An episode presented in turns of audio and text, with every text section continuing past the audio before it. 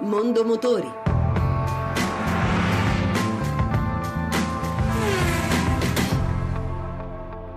Buon pomeriggio e buon ascolto da Lucia Voltan. Dopo tre anni di vita, qualcosa più di un restyling per la Ford Focus. La linea non viene stravolta, ma il design della compatta Ford è notevolmente cambiato, con interventi sia sul frontale, con la griglia trapezoidale che caratterizza la produzione più recente, sia sul posteriore, con i nuovi gruppi ottici e il portellone ritoccato.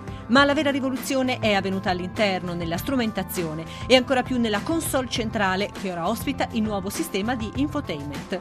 Domenico Chianese, amministratore delegato di Ford Italia. Sulla Focus fa l'introduzione questo Sync 2, questo aggiornamento che ti permette di avere questo schermo da 8 pollici e in più ti permette di controllare col comando vocale non solo il telefono e i sistemi audio, ma anche il climatizzatore e il navigatore, quindi potremmo dire voglio andare a via Portuense e il navigatore parte, oppure dire ho freddo o caldo e il climatizzatore si muove in maniera conseguenziale. Quali le motorizzazioni che arriveranno in Italia? Le motorizzazioni che arriveranno in Italia sono chiaramente il 1000 3 cilindri EcoBoost, ci sarà anche motore benzina 1500 EcoBoost 4 cilindri da 150 cavalli, motore diesel 1500, quindi abbandoneremo il 1600 diesel, ma ci saranno solo motori 1500 diesel da 95 cavalli da 120 cavalli e un motore 2000 diesel da 150 cavalli. Il prezzo della Focus parte da 18.750, prezzo più basso di quello precedente ma con più contenuti di tecnologia.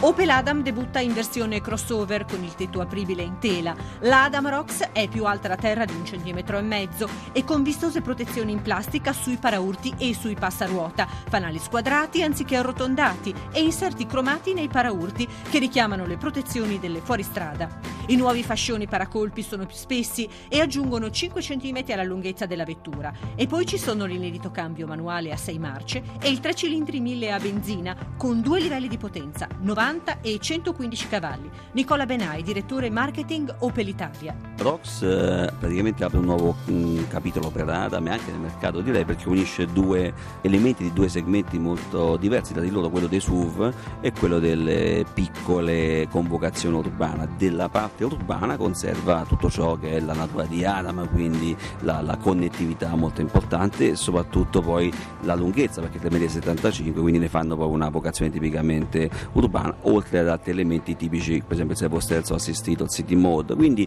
combina queste due cose e dà vita a una novità che è il primo crossover urbano sotto i 4 metri. Il prezzo di lancio di Adam Rocks con il 1200 è di 14.750 euro. E anche per oggi abbiamo concluso. L'appuntamento è per venerdì prossimo, sempre dopo il GR delle 14.30. Tutte le puntate possono essere scaricate e riascoltate in podcast al sito radio1.rai.it. Buon pomeriggio.